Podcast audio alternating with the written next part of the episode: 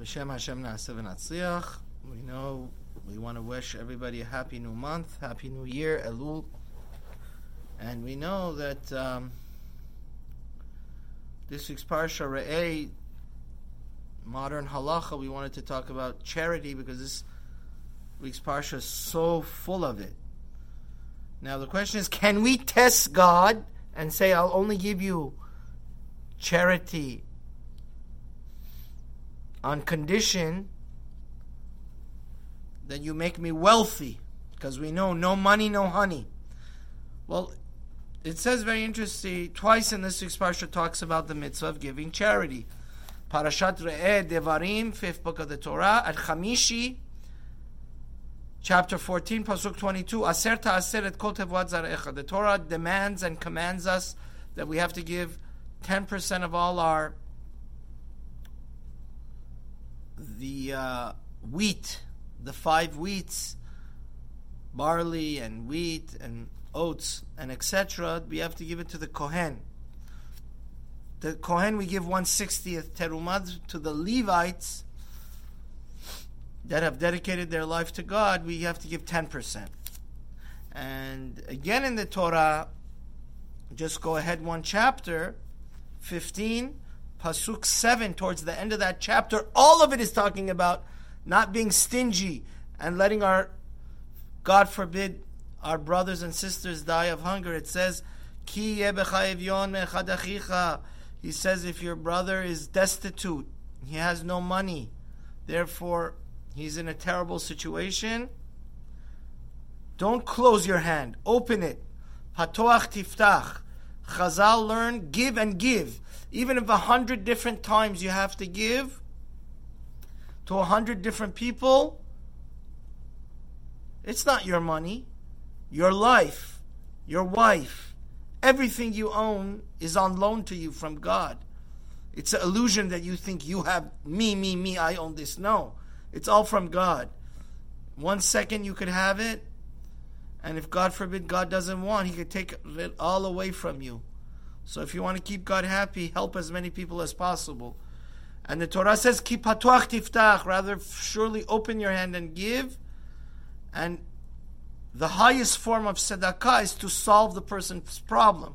So if the person needs a loan, so his business shouldn't shut down, and you have more than enough money, bring two witnesses and write a whole.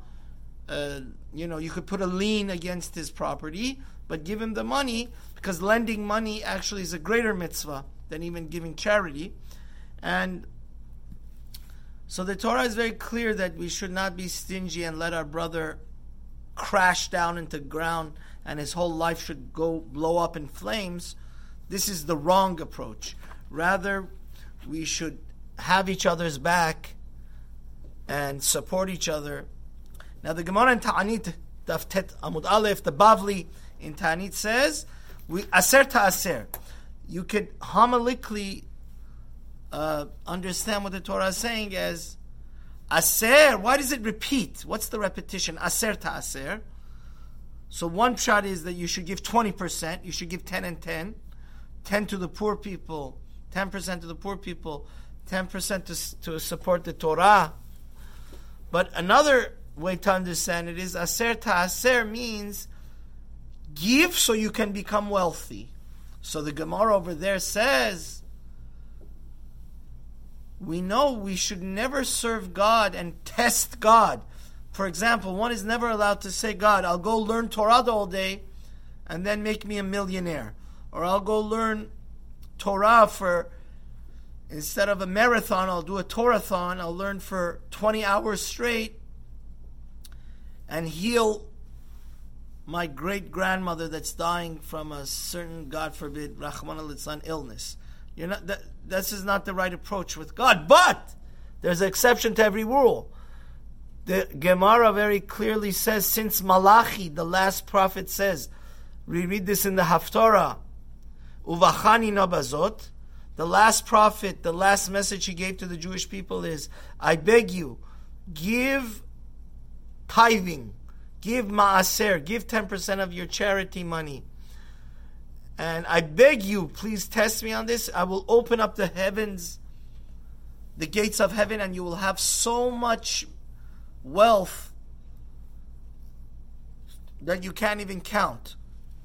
So the Gemara concludes from there that yes, it's true we're never allowed to test God. We're not allowed to say, I'll pray two hours or I'll fast today and you have to solve this problem for me or deliver. We can't do that to God. But we can say, God, I'm going to give charity and make me wealthy. That such a test is a okay. The question that the poskim ask is, does that only apply for grain? Because let's not forget, the classical economy that existed in the time of the prophets 2,000 years ago and 3,000 years ago when the Torah was given was a not a monetary economy. Everybody, they were giving 10% not from their money, but 10% from what?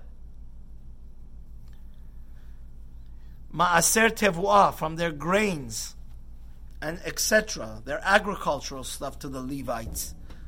Does the same thing apply? Can we test God with our money? Let's say you make $100,000 a year. Say, I'll give 10000 to charity. God, you're going to have to make my life easy and I'll be wealthy.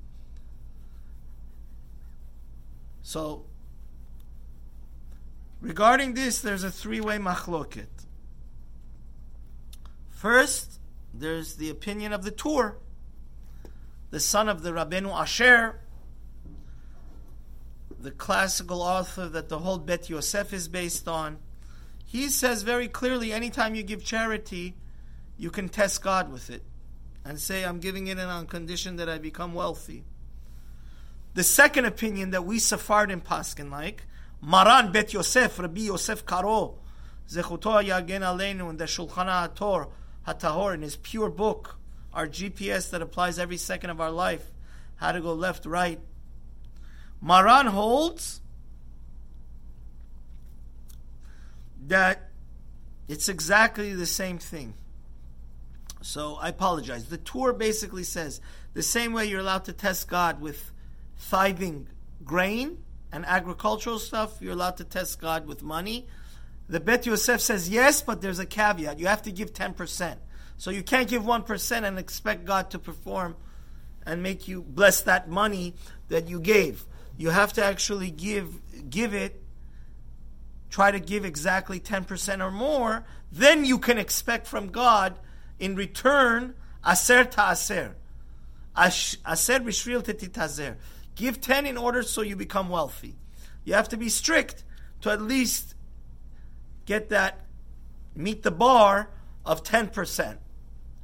Now, there's a third opinion that the Pitchei Teshuvah says, the Shlah HaKadosh, the Ya'avetz, there are many Ashkenazi poskim that they say, no, this whole Talmud, Bavli, that we talk about Ta'anit, page 9a, and that whole thing the Prophet Malachi is talking about, the last page of our prophets is only talking about grains, tithing from the agricultural stuff. Not from the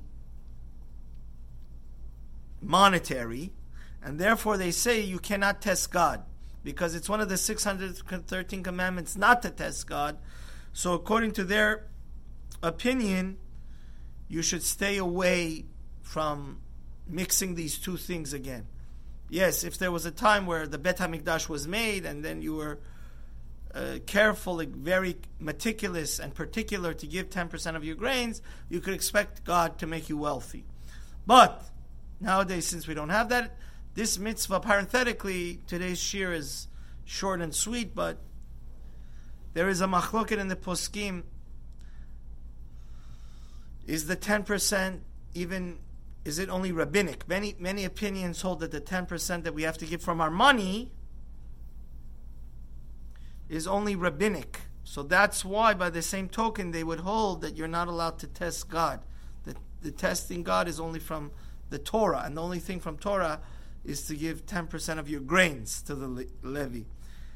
Uh, so for our Sephardim that follow the Shulchan Aruch, Baruch Hashem, it's very clear uh, that we can test God and expect to get wealthy by giving 10%, and I would be it would be a shame not to tell you that the Grazal says that, first of all, if you learn the Shulchan Aruch and the Rambam, Aser ta Aser, the, the most wonderful way to do the mitzvah is to give 20%. That's why it says 10 and 10.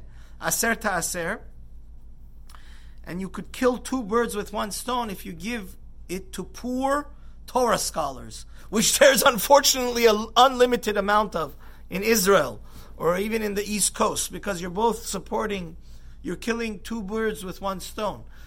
The guy's destitute, and you're helping him grow to become a Torah leader, because the greatest power in the world is the power of the Torah. It's light.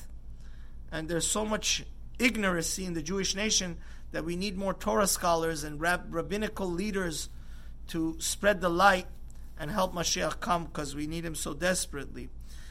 Parenthetically, the Grazal also says somebody that does go that extra ordinary, goes above halacha and does give 20%. He gives not 10%, but 20%. Such a person can be guaranteed, and I know a few people that do this, that they will be also have an insurance policy of not having their money wasted by the government and getting sued and etc. Like it, it's really, really, really a shield in front of monetary damage to come upon you and your family. So therefore, there's a guy told me he gives twenty percent and he's never gotten a parking ticket or traffic ticket or have his items or merchandise from his home or anywhere stolen. It's like uh, since you went ahead and did this terribly difficult, you know, it's very difficult to give charity because we do put our blood, sweat, and tears to make an honest dollar. Now to give twenty percent away, but be that as it may, such things come with tremendous rewards. And I would be unfortunate not to mention the Aruch HaShulchan. The Aruch HaShulchan says that we, from what we are observing, the fact of the matter is that you bring so much blessing into your life when you do give charity that the charitable people are only getting wealthier. So therefore, there are some exceptions, but the Aruch HaShulchan says that the people that were very charitable and did lose their money, there was uh, other ulterior reasons for that. But rest assured, if you look at the Rambam, chapter 10, Hilchot Matnot Aniyim, he has a glorious, glorious explanation that ultimately you will never, never suffer. Nothing bad comes out of being a giver. And may Hashem really bless us because the greatest health, the greatest wealth is health. May God bless all the nation of Israel with health, wealth, happiness, shalom bayit, and by you giving charity, you will get all of those blessings. And let's not forget that the greatest people to support, like the Chida, is very, very adamant. The Chafetz Chaim brings this that by giving to Torah scholars that are poor, and you're really killing three birds with one stone, because it says the poor of Israel is a special mitzvah to give the poor, and some poskim, the Khatam Sofer brings even the poor of Jerusalem.